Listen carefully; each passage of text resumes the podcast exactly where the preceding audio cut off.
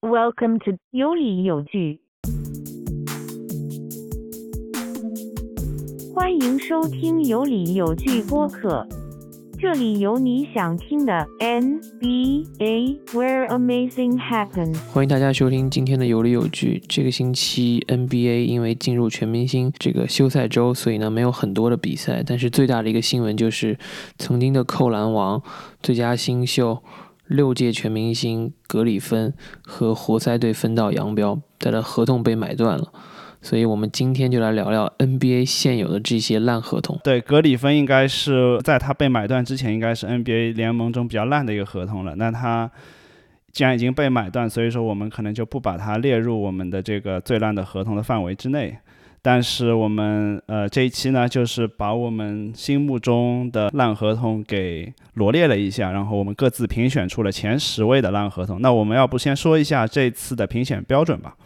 就是如果你的如果这个球员的合同是一年合同，就是今年到期的话，我们就不考虑去了，因为他对球队的伤害其实也很有限了，只剩下最后几个月。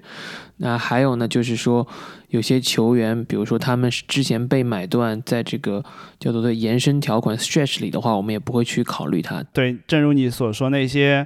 呃今年到期的一些合同，很多就算是很烂的合同，但是如果是今年快到期的话，可能也反而会变成一个可以被交易的合同，因为它只剩最后一年，你球队有很多选择，可以把它买断，或者可以把它以非常低廉的价格去送送走，呃，就是你不用贴上太多的选秀权去把它送走等等。所以那些今年已经到期的合同不考虑，我们一般就会考虑，就除去今年以外，这些合同还会剩下几年。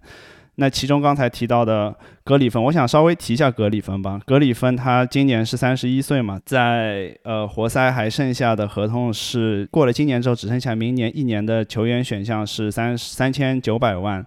所以他没有理由是不把这个三千九百万 pick up 的。嗯、那么这个合同其实格里芬来说，在过去的几年，尤其是在快船以及刚到活塞的那一两年，其实还是一个接近于全明星水准的球员。其实还打得不错，在那个二零一八到一九赛季的话，他场均可以拿下二十五分、八个篮板、五次助攻，有二十一的 PER。但是最近这一两年就受到伤病的困扰，他的状态逐年下滑，直到今年的话，他场均只能得到十二分、五个篮板、五次助攻，PER 掉到低于联盟平均水平的十，然后他的真实命中率只有百分之四十九，所以基本上是一个底薪级别的合同，在我看来，那么你要付给一个这样底薪级别呃球员一个三千九百万一年。是一个非常非常烂的合同，那索性他只剩下一年了嘛，那所以就活塞也是可以把它买断，而且格里芬他也是把其中的一千三百万放在台面上，就是他少拿了一千三百万的工资而去追求这个买断，那可能他之后会加入一个今年可能会有夺冠机会的球队，比如说篮网。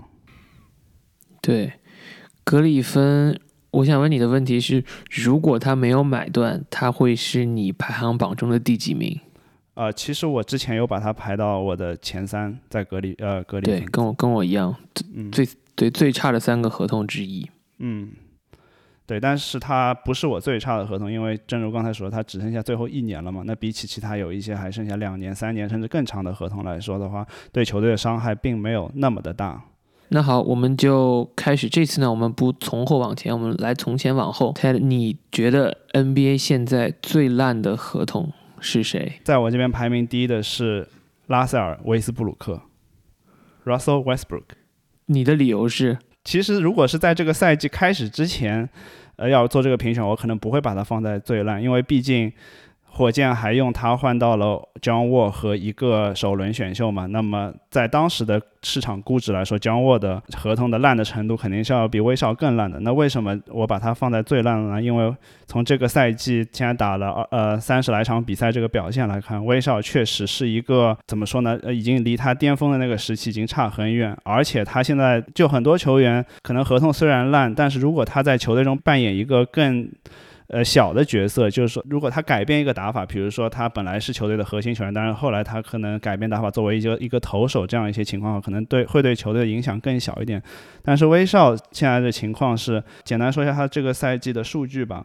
他这个赛季的话是场均也是一个差不多三双嘛，二十分、十个篮板、十次助攻。但是他的呃球员效率值 PR 已经掉到了他呃职业生涯基本是最低，大概是在十六，然后他的真实命中率只有百分之四十八，三分球命中率百分之三十，两分球百分之四十四，是低于这个联盟平均的真实命中率，差不多有百分之接近百分之十，而且他的失误率非常高，呃，有有差不多百分之二十的失误率，呃，也就是说他五个球中有一个球，如果他是一个使用率比较小的球员的话，那么他对球队的伤害可能不会那么大，但是它使用率在奇才中是有百分之三十一的使用率，这个是非常非常高的一个使用率。那么他对球队的伤害，我认为是非常大的。他其实还是一个过得去的球员，他不像我刚才说的格里芬那样是一个底薪的球员，但是他。这样子一个打法可以说是对对球队危害非常大的，他的防守也没有特别好，就在防守端会呃会选择一些赌博性的打法，然后他因为很多球员在职业生涯后端的话可能会发展出来一些投篮的能力，但是威少的话最近这几年投篮其实没有变好，反而变得更差了，甚至罚篮命中率只有百分之五十八，也是职业生涯新低。另外我想提的一点是他在场上的正负值也能体现出来嘛，他。在比尔没有在场上的情况下，只有他自己带队的情况下，进攻效率只有一百回合只能得九十八分，所以这也是体现出来他其实对球队的作用是非常有限。但是他的打法其实还是像当年他在 M 打 MVP 那年一样，一个绝对核心的一个这样一个打法。嗯，所以我认为威少在他的这个合同还剩下两年九千一百万，是一个全联盟最烂的合同。对他下赛季四千四百万，然后再下赛季是一个四千七百万的球员选项，大概率也会是去选择执行。所以，对我觉得你说的很有道理，就是威少其实他不是一个很容易转型的球员，就像格里芬，比如说他就算可能打不了。嗯，这个主力啊，或者说打不了核心，他可能还能换一个打法去做一个辅助的角色。但是威少这个完全没有投射能力的后卫的话，你让他连辅助的角色都打不了，所以确实也是比较棘手的一个，应该是很难再被交易的一个合同。对，基本上是一个 untradeable 的合同，在我看来。但他在我眼里还是第二名，因为我我觉得还有比他更烂的合同。那那个球员是谁呢？呃，克雷汤普森。OK，那我和你差不多，我把他放在第二位。对，汤普森是三十一岁嘛，本赛季工资是三千五百万，在联盟排第十，但他一场比赛都没有打。他未来三年还有一点二亿的合同，那他从签了这个新合同之后就没有打过一场比赛，所以已经将近两年的时间，所以竞技状态啊，各方面是什么样都不太能保证。我觉得他的好处就是作为一个投手，他的职业生涯可能会很长。比如我们看到过以前的科沃尔，还有雷迪克这样，他打到三十五、三十六岁可能都没有问题。但是就是伤病的不确定性，还有这个一点二亿的合同，如果只是一个投手，因为你知道投手就是这个价格不会是非常高的，那所以汤普森应该是不太可能。成为就是 live up to 他这个 contract 了，他只能是说 OK，以后还是一个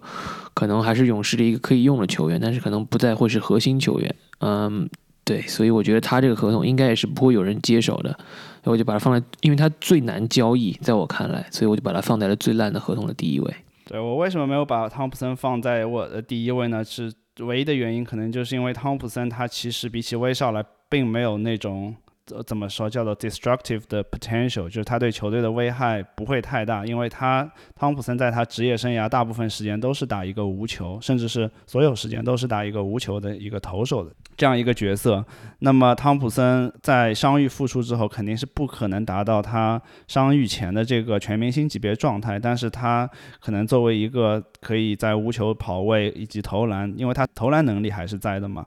那我觉得他可能还是。多多少少会对球队带来一点贡献，在我的预估是，他在伤愈复出之后，可能会是一个差不多。一年两千万左右水平的一个球员，因为他的防守之前也是他的一个强项。那么他现在三也是三十一二岁的情况下复出，步伐肯定会比之前慢，也可能不会去能够单防那些速度快的后卫。在受了两个大伤之后，一个是那个十字韧带，一个是跟腱嘛，都是都是对球员毁灭性的那个大伤。对，但是我认为如果有一个争冠球员想要吃下他这个合同的话，他可能还是会。就是对球队带来一定帮助，而不像威少就无法改变他的打法，完全带不了任何帮助。对，如果他就算不会恢复以前的横移速度，他至少他投篮的水平肯定不会降低太多。但是说你说给他四千万，只是让他去做一个投篮的事儿，我觉得可能贵了。就是他可能合同跟现在，比如说篮网的这个哈里斯的合同应该是比较接近的，这样的水平是是。对，是正常的。就是现在他这个四千多万的，啊，三千六百万的合同肯定是就是 overpay 了。那你觉得当时勇士在知道汤普森已经这个 ACL 受伤的情况下，还要再给他这个续约四年的这个合同，你觉得他们这个决策是不是有点问题呢？他的决策更多的是对之前他们的一个褒奖吧，或者说之前他们。成功的一个原因就是汤普森还有库里的合同都不是顶薪嘛，所以对我觉得这就是对过去的一种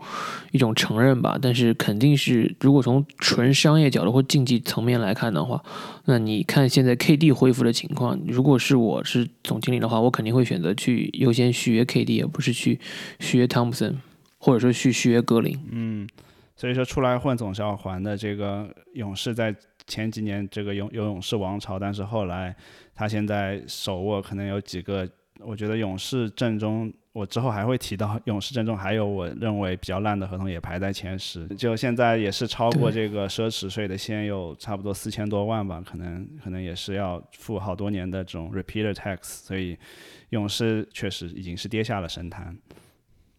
对，讲到这个，其实大部分 NBA 球队能成功，就是他们的工资帽管理其实都是最好的球队。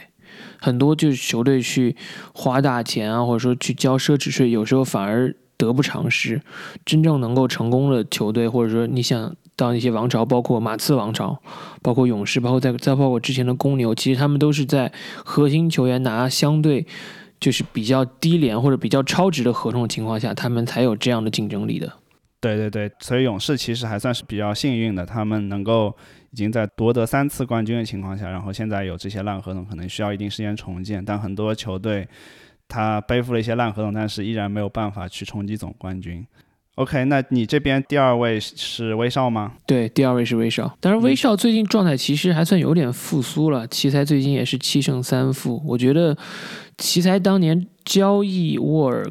的时候，或者用威沃尔跟威少互换的时候，就是想进季后赛。如果他们真的是打进了季后赛，他们也会觉得这个钱付的是值的。对，现在奇才其实战绩已经不像赛季初那么糟糕了吧？最近也是赢了好几场，已经快要扣到这个 play in 的门槛之中了，马上就要进到前十了。其实我赛季开始的时候对奇才一直期望比较高的，如果威少能够继续保持现在的状态有所提升的话。那他不仅将不一定会继续排在第一，而且我认为奇才还有还是有一定机会可以冲击季后赛的。对，OK，那你的第三名是？我第三名是，其实我有一个 tier，我差不多前四是同一同一个 tier，然后我第三名是 Kevin Love，合同还剩下两年嘛，差不多六千万嘛，当然不是这种超级顶薪，比起呃威少也好或者 John Wall 也好，还是。稍微低一点，但是他在场上的贡献确实是完全不值他现在这个还剩下两年六千万的合同。他最近几年也受到很多伤病的困扰嘛，一八一九赛季只出场了二十二场比赛，然后上个赛季是出场了五十六场比赛，但这个赛季到目前为止只打了两场比赛，一一场半，打了第二场打了一半就走了。对，他是有一个这个 calf 的那个伤势。它的数据也是逐年下滑嘛，它的 PER 最近三年分别是二十、十八，然后这这个赛季几乎没打，所以也不用提了，反正也是跌到联盟平均水平以下。然后怎么说呢？他现在在场上应该是防守端已经是作为一个内线的话是一个 weak link 了嘛，是一个漏洞了，因为他呃也没有太多的护框能力，然后他也不能去防外线，基本上他在防守端是给不了球队太多帮助。然后进攻端的话。基本成成为一个纯三分球的射手了，和他职业生涯初期这个轨迹和格里芬有点像吧。职业生涯初期的话，他就是内线基本上是硬吃的，但是现在的话就是移到三分球外去投篮。但最大的问题还是他无法保持健康吧。如果他健康的话，可能还是一个相对 serviceable 的球员。但是他如果无法保持健康，然后又有刚才种种缺陷的话，那他很难给球队带来任何贡献。嗯，所以我再把他排在第三。嗯，OK，我的我在乐福这里我排的也是。就是像你说的，可能是前四的，就是一个 tier 的球员，但是我我把他排在了第四名，因为我把他排第四，是因为我觉得第三这个球员的合同比他更大一点，毕竟乐福的合同只只是三千多万嘛。那我第三的我第三的球员是四千多，所以我觉得在同样还剩两年的情况下，乐夫就没有那么的烂。不过我觉得乐夫的问题就是，我不知道他会不会选择跟格里芬一样去买断，或者他如果真的被去选择买断的话，应该也会有球队争冠球队会想要去获得他。呃，如果乐夫要呃把其中一部分能够愿意放在台面上的话，可能他会选择买断。毕竟，呃，乐夫现在合同。还剩下这个六千多万的合同和这个格里芬的三千九百万还是差蛮蛮多的嘛，所以我觉得这个赛季应该买断的概率不大。但是如果说有交易机会的话，可能还是会把乐福选择交易出去，哪怕贴上一些这个选秀权。对，但是骑士的选秀权太值钱了，他应该不会舍得去贴。哦，这倒也是。所以。如果是我，我可能宁愿选择买断，比如说两年五千万啊，或者两年就是四千八、四千九这个数字让他选择走。对，因为因为我觉得乐福还是可以用的。如果他打四号位，不是让他打小个阵容的五号位，他的有些投射能力的，然后他的传球其实还是还是可以的。所以，对我就选择他是第四。那第三我就给了 John Wall。哦，OK，我还以为你想说 Damian Lillard，好吧？嗯，Why？没有开玩笑了，我我 John Wall 是放在第四的，所以其实也是同一个 tier 的。对，John Wall 主要是因为他太贵了，他四千一百万的合同是本赛季是联盟第四嘛。嗯。那你下，当然，我觉得你的选择也可能是因为他只剩一年了，就是下赛季的合同之后就没有。呃，但是我觉得他这个是两年，就明年，然后还有一年是球员选项和威少。哦，对，球员球员选项。和威少的合同基本是同样的。对对对。而且他应该，除非他能够。继续状态有所提升，因为这赛季他打的还可以嘛。如果说他能够在下个赛季回到一个接近全明星水平的状态的话，那他可能会选择跳出这个合同。但是现在可能百分之八九十概率还是会 opt in，因为一年四千七百万。嗯，对，沃尔最大的问题，我觉得就是他效率特别低，在得分超过二十的所有的联盟的四十几个球员里吧，他的真实命中率是最低的。对他真实命中率现在是百分之五十二，也是低于联盟平均。因为他在呃进攻中有太多的这个中距离投篮，然后他三分也不是一个这种 knockdown shooter，呃，尤其是他在这种 pull up 三分球的情况下，呃，不是特别准。然后他的打法基本上也是要么就是中投，要么就是杀到内线去造犯规，或者就是以自己的速度嘛。那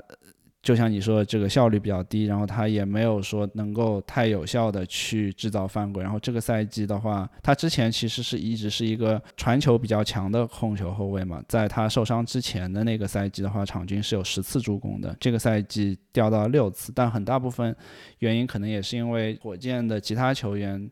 并没有得分能力特别强的球员吧。他身边的火箭其他球员其实他。如果要传球的话，可能还不如他自己攻。你觉得他现在一年应该是值一个怎么样的价格呢？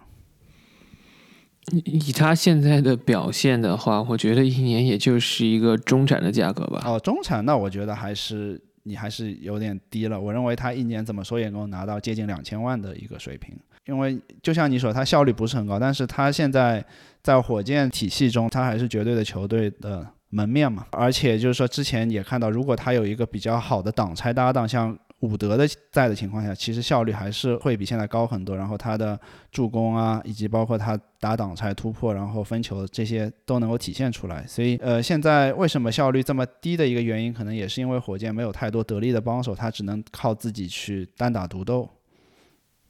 所以他们最近十一连败了吧？已经十三连败。哦，十三连败了，十三连第十三败就输给了哈登率领的篮网嘛，十三十三败致敬十三号哈登。我觉得两千万是给不到，两千万联盟两千万以上的控球后卫基本上都是季后赛球队和争冠球队的主力控卫，比如说布罗格登有范弗利特，有贾马莫雷，有呃洛里，所以我觉得两千万应该是不会有球队给的。所以你觉得 John Wall 现在要比像？范弗里特和布罗格登都要差很多吗？对啊，我觉得如果真要排的话，我觉得就算差的话，也是差不多在差不多一个 tier，在我看来。没有范，你想范弗里特跟波格登的三分球就可以在，就是从战术上就可以丰富很多。火箭现在缺的不光是伍德，他可能还缺一个真的是进攻核心。那如果在这种情况下，我是觉得就是像詹沃这样球员，你如果只能把他当核心打，他的价格就会，他的价值就会受损。那其他这些球员不是说他们真的说比他们厉害，但是他们。在跟其他球球员的配合上是更融合的。嗯，我不知道，呃，可能姜沃也多多少少有一些这个微笑的问题吧。就他可能也是一个需要持球、需要围绕他周围打的这样一个球员。但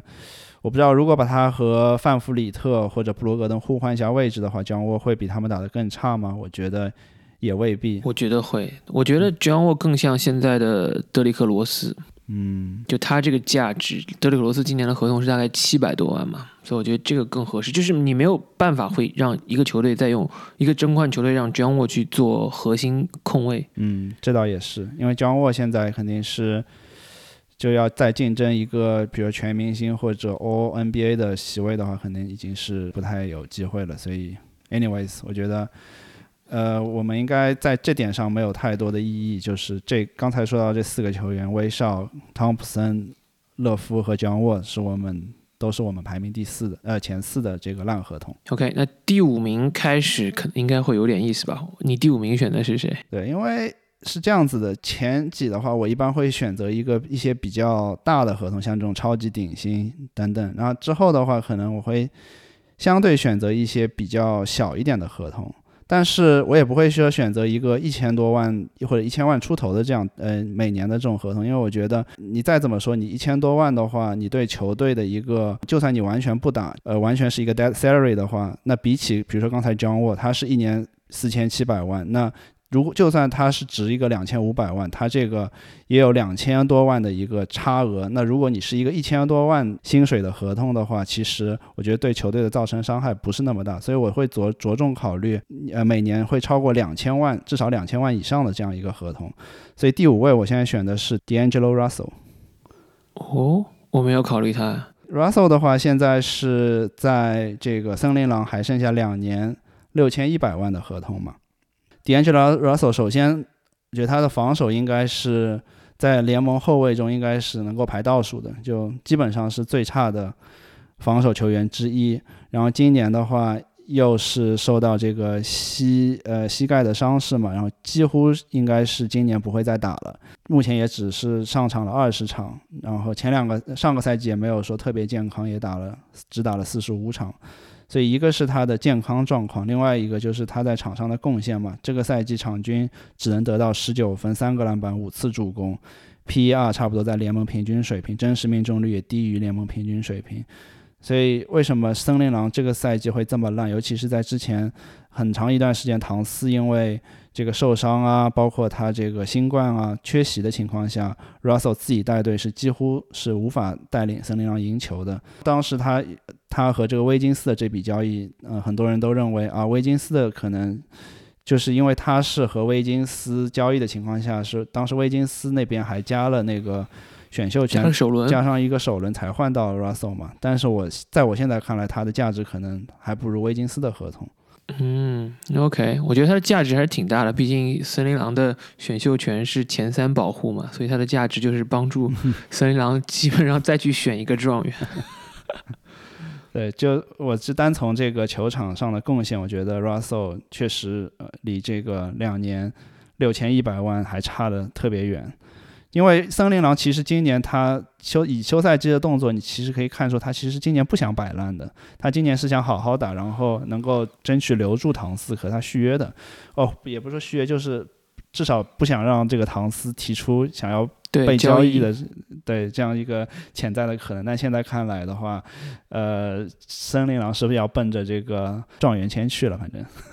对，又是一个新的状元，就就一个状元队。就在讲我的第五名之前，你我想问的是，你有没有把维金斯也放进这个前十的烂合同里？有啊，我刚才不是说之后我会再提一个勇士的球员吗？所以他也是你的，他大概在后面一点，第九、第十的样子，对，还是更高，在。第七，哦，OK，OK，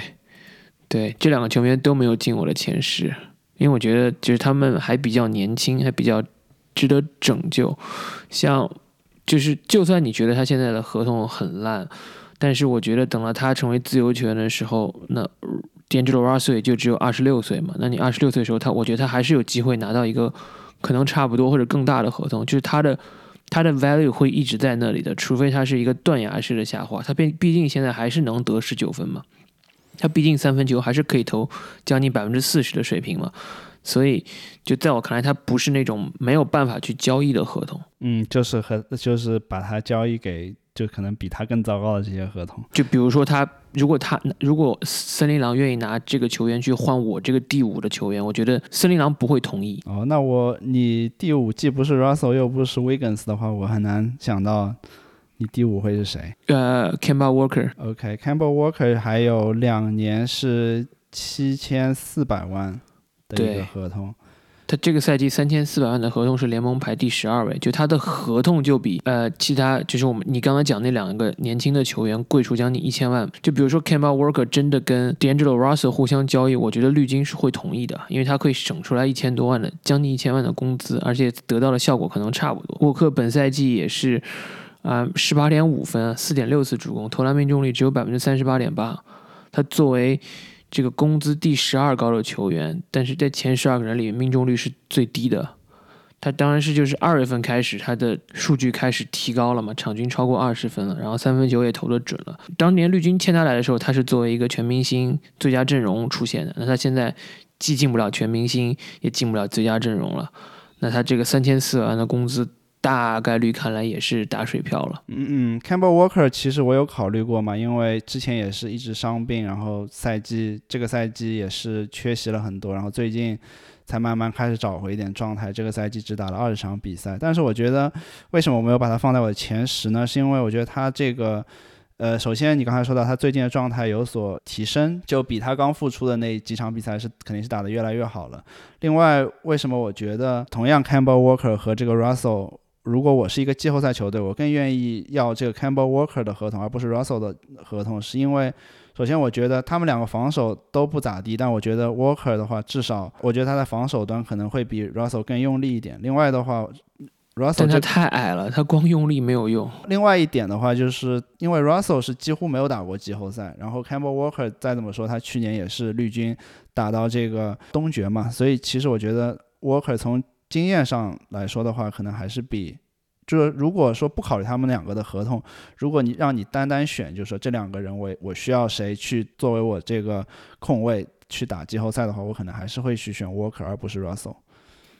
我会选择 Russell，就是因为考虑合同更多一点嘛。他毕竟就像我说的嘛，比这个 Walker 便宜一千万，而且对于绿军来说，明年开始他们要付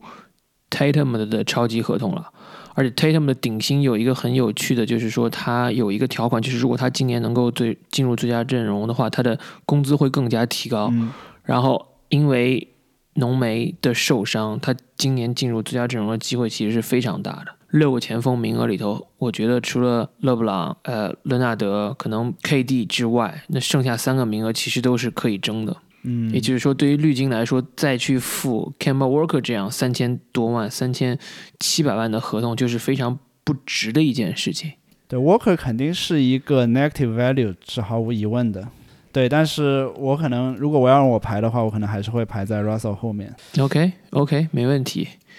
那你的第六名是谁？第六名是嗯 Harris，Tobias 七六人的 Harris 对，七六人的 Harris。啊，今今年 Harris 还算打得不错了啊。今年是还可以，就如果赛季初让我选的话，我可能他还会更高一点。但是 Harris 的话，对，对，呃，之前前两天我也看了他，就是那个加时赛胜爵士那场比赛嘛，Harris 在加时赛中也是就基本上就围绕着他去进攻。其实 Harris 就像你说的，这个赛季打的还可以。那他他的合同，一个是他有三年，超过一点一亿，然后另外的话，我就是稍微看了一下他的数据嘛，他就从场均数据来说，也是算是一个中规中矩吧，就是每年基本上都是维持在。呃，二十分，八个篮板，三次助攻，然后差不多接近二十的 PER，然后真实命中率也有百分之六十这样一个水准，所以他的表现是一直比较稳定。但是我觉得，如果你要给他一个三年一点一亿的话，我认为是其实离这个价值还差很多。尤其是七六人的话，现在是以恩比德为核心，然后。可能二号人物是西蒙斯，Harris，你要付一个球队三号或者四号人物这样一个薪水的话是非常非常不值的。那从数据方面来看，如果恩比德不在场上，只有 Harris 在场上的情况下，七六人的进攻效率是要差很多，每百回合只能得到一百分左右。Harris 还是不能作为一个能够单独带领球队，因为你如果付给一个球员每年三千多万的话，你可以你是希望他至少能够达到一个接近全明星级别的一个球一个球员。Harris 这个赛季，那当然因为七六人战绩也好，可能大家都认为他有一个去冲击全明星的能力，但是可能很多人都忽略了，其实球队还是。主要是还是靠恩比德这样一个 MVP 的水准，那 Harris 只是一个辅助的角色。我认为这个合同还是从长期来看还是比较糟糕的。对，哈里斯肯定是 overpay 的，这个是毫无疑问的。就是这点上来说，我觉得他作为可能二号人物或三号人物来说都是贵了。但是他就是因为七七六人有恩比德，所以他其实比较需要像哈里斯这样的球员，就是有一定的。比较稳定的投射能力，然后在关键时刻也是可以打一打持球。当然，七六人当年在他和吉米巴勒之间的选择，那肯定是一个错误的，这点是毫无疑问。但是，我觉得既然他们要以恩比德。就是为核心舰队，既然当时那个情况下，他也只能给这个哈里斯这个价格。那哈里斯虽然是挣了三千多万，但至少还是有一定的输出的。那不是说你真的像，比如说他，你把哈里斯换成两千七百万的呃这个维金斯，那可能七六人还达不到现在的位置。你懂我的意思吗？所以他就是这个 margin 虽然多出了八百万九百万，但是我觉得还是值得的。就是他在在他没有选择的情况下，了解。那你这边第六选的是谁呢？我第六就是也是七六他们的前队友吧，阿尔霍福德。哦，霍福德的话还他的合同其实不大，两年还有五千四百万。五千四对五千四百万的合同，但是三十四岁的他基本上，我觉得除了去被买断啊或者之外的话，很少有球队再会去主动去接收这个合同了。对，因为他合同结束就要三十六、三十七岁了。而且他今年的话，命中率也是很糟糕的，百分之四十四点二。他可能作为一个就是投射型的五号位还可以，但是他现在的防守也是非常非常差，跟以前比真的是完完全没法比了。有一定的，还是有一定的在上限这种传球的。可是，对啊，就是我不知道，我不知道雷霆能怎么去让这个合同再带来任何价值。比如说，是是不是会有球队为他在受付出呃选秀权？而且他跟什么样的中锋更搭呢？就我其实一直在想这个问题，就是跟什么样的球队更搭？其实挺难的，因为这样一个大合同的话，就就他也许可以去篮网替代，比如说小乔丹打五号位。但是如果你真的乔丹，呃，真正的篮网用乔丹去换，那可能这个谁也不会同意就是了。对啊，毕竟他两年五千四百万的话，你你你小乔丹一年才拿一千万嘛，所以一千多万，对这个对，如果单从他。球场上的贡献来说的话，我觉得如果不考虑这个 contract 的话，那么我如果是篮网，我肯定是更愿意拿霍福德而不是小乔丹，因为小乔丹完全不能给你拉开任何空间嘛。但是对这个从单从这个合同上来说，霍福德可能也是一年可能只值一个超过一千万，可能一千五百万以内的这样一个球员。那今年他为什么在雷霆发挥不好的？可能有一个原因，也就是雷霆的这个。Direction，他们可能也不是想要去 compete，或者说他们是想要着重培养像 Shay 啊，包括像 Dort 啊这些一些年轻球员，而不是说要去冲击一个什么季后赛的呃名额之类的。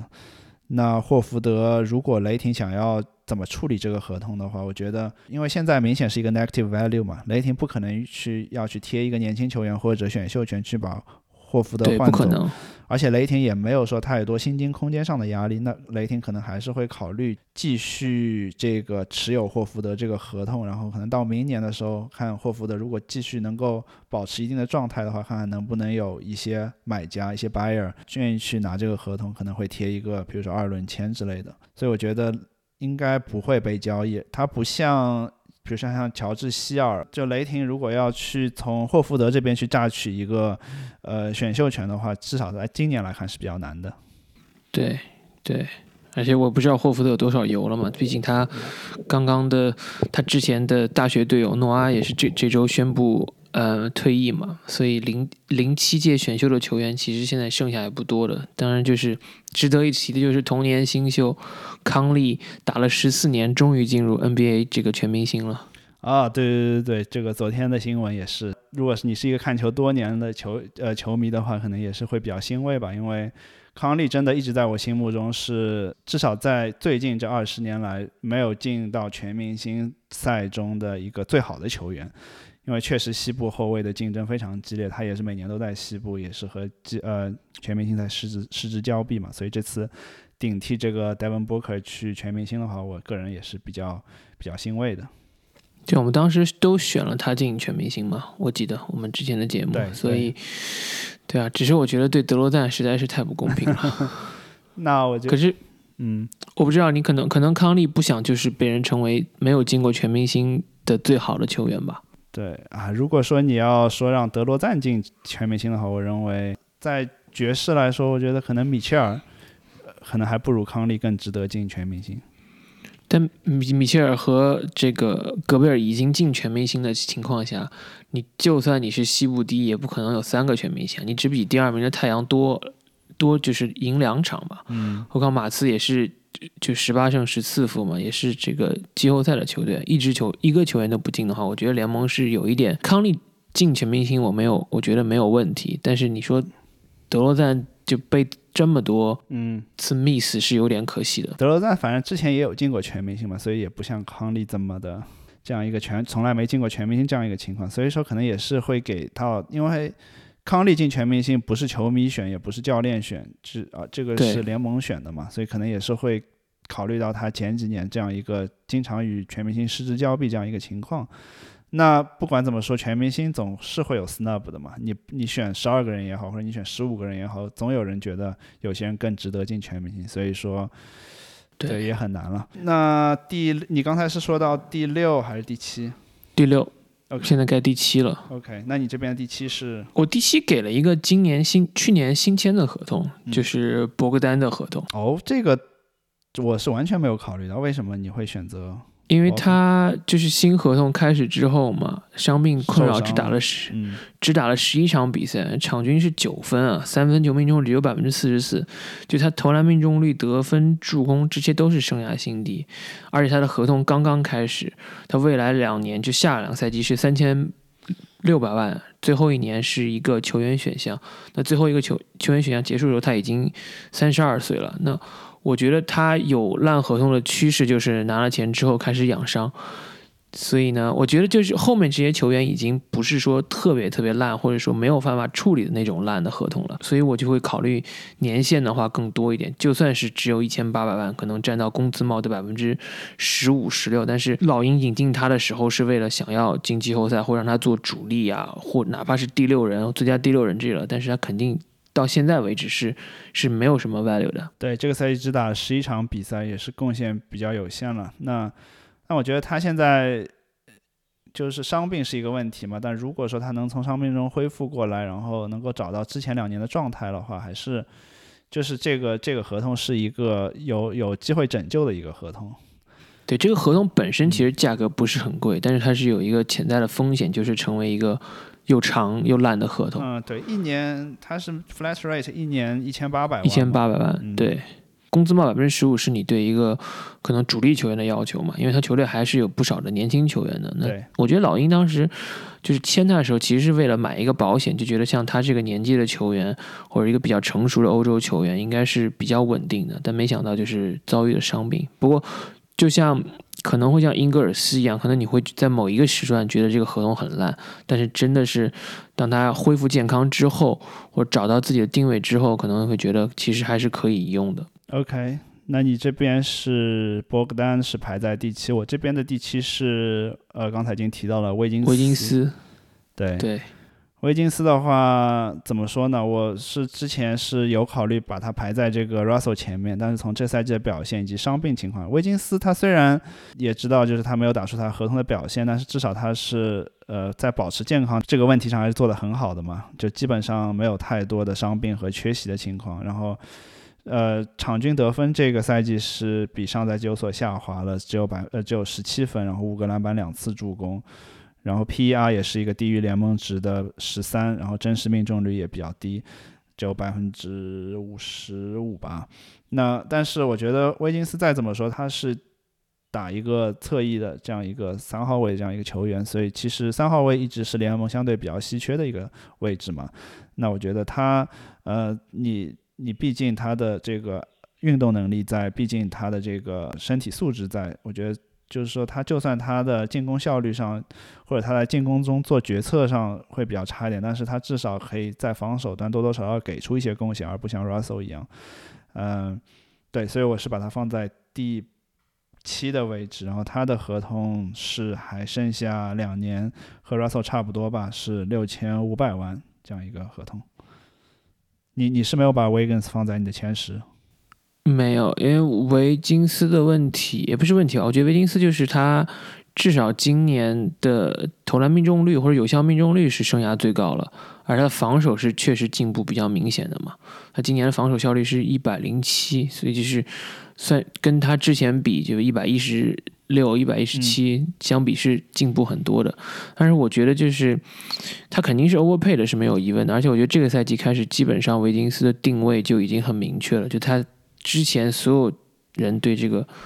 前状元的这些幻想都已经破灭了，就是他最好的结果可能也就是像今天这样了。我只是觉得他可能看到乌布雷之后，会觉得自己还是有机会提高的嘛。乌布雷虽然就是刚开始打的很差，可是二月份开始其实表现还是很不错的嘛。嗯，三分球命中率也差不多超过百分之四十了，我印象中。所以我觉得维金斯这点上还是可以进步的，就是只是他就说你对他期望，比如说让他持球打，作为球队老大这个事情已经完全不复存在了。可是我觉得还是希望勇士可以再拯救他一下吧，就是作为一个优秀的三 D，然后作为一个有身高、有身体素质的侧翼球员，他如果就是在防守端有很大的贡献的话，我觉得还是以他这个年龄，二十刚刚六二十六岁，他还是能对得起这份合，不算对得起这份合同吧，不会让这份合同看起来太亏吧，应该这么说。对对，毕竟他年纪也不算太大，虽然说他这个。嗯，大家对他每一年的期望是逐年降低，从他的状元开始，就是他的 development 一直不是很好，就从来没有能够达到一个接近全明星级别的水准，所以他的上限可能也就是在一个相对比较好的球队中做一个角色球员这样一个水平。那么，那么对，确实两年六千五百万是一个一个 overpay 了。嗯，那说完第七的话，我们各自还有三个球员，你这边第八是给到了。我最后剩这个三个球员呢，其实本身来说工资都不是特别高了。OK，对，因为我但是他们就是在场上基本上是没什么作用的。我觉得这个钱就像打水漂一样出去的这几个球员。那你这个和我不太一样，因为我还是从他的工资，因为我基本上不太会考虑两千万每年以下的这些球员，所以可能会和我不太一样。哦，我这个球员正好是卡在线上，就是掘金的呃哈里斯。他这个赛季工资一千九百万，然后明年是两千万，他就是就是今年之外还剩一年嘛？对，一年两。他可能就是他很可能被作为就是某个交易的舔头，或者说某个交易的这个配平工资的部分被送出去嘛？但是他你说作为一个掘金曾经很倚重的后卫吧，他场均三十三十一分钟的上场时间只能拿到九分，还有两点五个篮板，一点七次助攻，三分球命中率是百分之三十二。就是他，他当年签合同的时候是一七一八赛季嘛，当年是四千八千四年八千四百万的合同，签的时候是那年是场均十七点六分，对，三分球命中率将近百分之四十，那从此之后就开始断崖式下滑。我觉得我选他这更多是觉得有点可惜啊，就他如果他还是能回到当年那个水平，你想想他加上后来成长的约基奇以及穆雷，再加上就是越打越好的这个。Michael Porter Jr.，我觉得掘金就是绝对会比现在的这个排名高很多，或者说在争夺总冠军上更有优势啊。对，Harris 这个确实也很难解释啊。他照理说，他这个从二十三到二十六岁这段时间，应该是球球员是一个上升的一个一个情况。对，应该是黄金期啊。对，但是他确实年不知道是不是因为签了签了大大合同，就是心态有所改变的，还是确实因为伤病的困扰。不知道什么原因，就是很难解释。就他每年的状态都有所下滑，反正可能如果你让我从前几年排的话，我可能还觉得他是一个比较不错的合同。现在也是，但好在就是掘金，呃，只要再付他明年一年的合同就到期了。对啊，我不知道他他两千万的合同倒是交易价值可能还是挺大的，尤其是明年的时候。嗯，所以对啊，就像我说的嘛，就是我觉得这个球员其实挺奇怪的，你。这是明明应该是巅峰期，结果越打越差。那下一份合同就可能就只能是底薪了，在在联盟混了。对，OK，那我们迅速说完剩下的球员吧。我这边第八位的话，也给到了一个另外一个勇士，是 Draymond Green。啊，OK，Draymond Green 是我们都经常说他是三单选手嘛，就是他每年的这个这个篮板、得分和这个助攻基本上都是个位数，差不多在。今年是差不多场均六分、六个篮板、八次助攻这样一个水平，然后他的合同是还剩下三年，呃，七千七百万，这也是每年超过两千万的这样一个合同。我认为 Green 的话，他其实如果你说是这个勇士在 Curry、Thompson 全都健康的情况下，我觉得勇士付给 Draymond Green 这个合同其实不亏，因为。勇士是有争冠实力的嘛？但如果在勇士没有一个争冠实力的情况下，甚至说如果之后，因为库里现在也没有和勇士续约嘛，所以其实未未来其实都还不是很明朗的情况下，是不是库里和追追梦会分开来？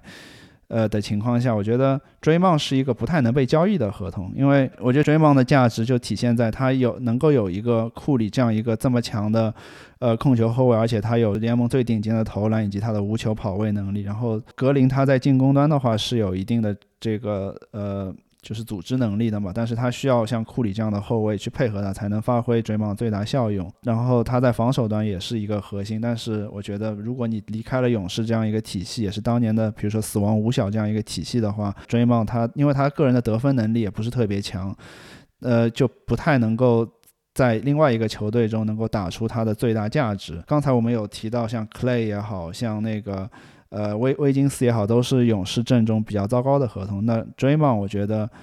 没有刚才那两个糟糕，但是如果是勇士要想想要交易 Draymond 的话，可能会更难一点，考虑到他需要这样一个体系去发挥他的最大价值。对，所以我就把 Draymond 放在了我的第八。嗯，这样一想，我觉得 Draymond 第八还低了，他应该跟霍福德差不多高了吧？我觉得，对我把它放在第十，但我觉得。仔细想来，确实是，就以他的这个数据来说，他应该是就是前六前七烂的合同，场均五点七分，这个八点六次助攻，六点一个篮板，就是实在是，就感觉就是任何球员都能打出来的一个数据。对，但是他奇妙的就是，他似乎又是勇士最需要的这个拼图，就像你刚才说的，所以他的价值是很难去。很难去衡量的，可能只有勇士愿意愿意付他钱，其他球队可能都不会考虑给他这么多。是他价值就像我刚才说的，没法体现在他的 box score 上面嘛？他就如果你在一个勇士这样一个有夺冠实力的球队中的话，他价值确实会非常高。但是同时数据也体现出来，他最近五六年就从那个。差不多一五一六年之后，基本上他的数据是每年下滑的。他 PER 从当时的差不多二十左右，现在一每年下滑到现在差不多九十。然后他的投篮今年也是基本整个职业生涯新低吧，百分之四十六的真实命中率。所以他就是在我这边排第八。那第九的话，要不你先说？那我应该是最后一个了，因为他是我第十嘛。我最后我第九给的是国王的巴利希尔德。嗯。我觉得国王其实是那一圈合同都挺烂的，他的合同包括巴恩斯的合同，还有这个他们这个控球后卫约瑟夫的合同，但是约瑟夫的合同马上到期了嘛，就是一个中产困境吧。希尔德的合同是两千四百万，然后未来三年还有六千万的合同。他作为他虽然好像是最年轻或者最快达成一千个三分球的球员，但是他这个赛季场均十六点四分，三分球命中率只有百分之三十七点八。就他从也是很奇怪，从二十五岁之后就基本上数据是连年下滑，就越打越差。本来是三分球命中率有百分之四十二，他现在的三分球命中率已经跌到基本上是新秀新秀合同之后最烂的了。未来三年可能虽然是一个连年递减的合同，但是对国王应该没有什么太大的帮助。其他球队想不想主动交易他的可能性，我觉得也不是特别高。对国王还有包括他的榜眼秀马文巴克利能拿到。一千多万的合同，其实我觉得也是个很烂的合同，就他他跟球队完全就是不融合，就是不搭的这么一个状态。对，巴 Bagley 的话，确实作为一个新秀，这个当然他是那个二号秀嘛，其实就是也是错过了这个谁东契奇还有 Trey Young 去选的。是啊，对 Hill 就很有意思，他其实三分球命中率还可以吧，今年我看了一下是百分之。你刚才说到差不多百分之三十八嘛，其实高于一个联盟平均的三分球命中率。他生涯最差的一次，三十七点八。对，但是很有意思的是，他在高于联盟三分球命中率的情况下，他真实命中率却是低于全联盟的，只有百分之五十五。所以说，因为他两分球太差了。嗯。他其实就除了三分球，他其实没什么别的得分的手段呢。对，Buddy Hill 我也有考虑过，但是我这边第九给的是比他要大很多很多很多很多很多的一个合同，就是 Rudy Gobert，五年就过了今年之后有五年是二点零五亿。呃，为什么我给到他呢？今年当然 Rudy Gobert 的表现没得说，我认为他完全是值今年这个合同的，而且也是这个最佳防守球员的。有力竞争者嘛，帮助爵士现在稳居西部第第一。但是我觉得他这个合同的年限实在是让我觉得非常的担忧啊，因为他现在已经是二十八、二十九岁了，他这个合同五年要差不多到三十四岁这样一个，一直要延续到他三十四岁。那我觉得作为一个大个的这个中锋。能不能在三十四岁的时候，一年接近五千万的这个合同，我觉得不可能再把它作为你的一个防守的核心去打。那我觉得他在合同最后期的那几年的话，会是一个非常糟糕的合同。对，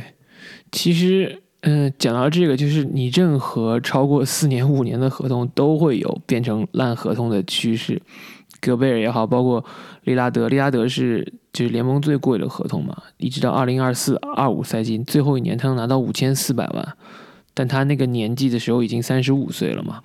然后是这些都是有成为这种烂合同的风险。嗯，OK。不过我觉得戈我没有选戈贝尔，是因为我觉得如果戈贝尔就是或者说如果爵士今年可以进总决赛，那他这个合同就已经值得了。嗯。对，对于未来几年的展望可能会比较糟糕，但是对，像就像我刚才说，光从今年来看的话，其实还是值的。那你这边已经说完了，我这边还有一个第十，我本来是把格里芬放在了我的前十，所以我也没有特别准备第十。那我大概看了一下我的 honorable mention 里边，我大概有两个人，呃，相对比较突出的吧，我把他们都可能可以说是并列第十吧。一个是小牛的 p o z i n g a s 一个是黄蜂的 Gordon Hayward。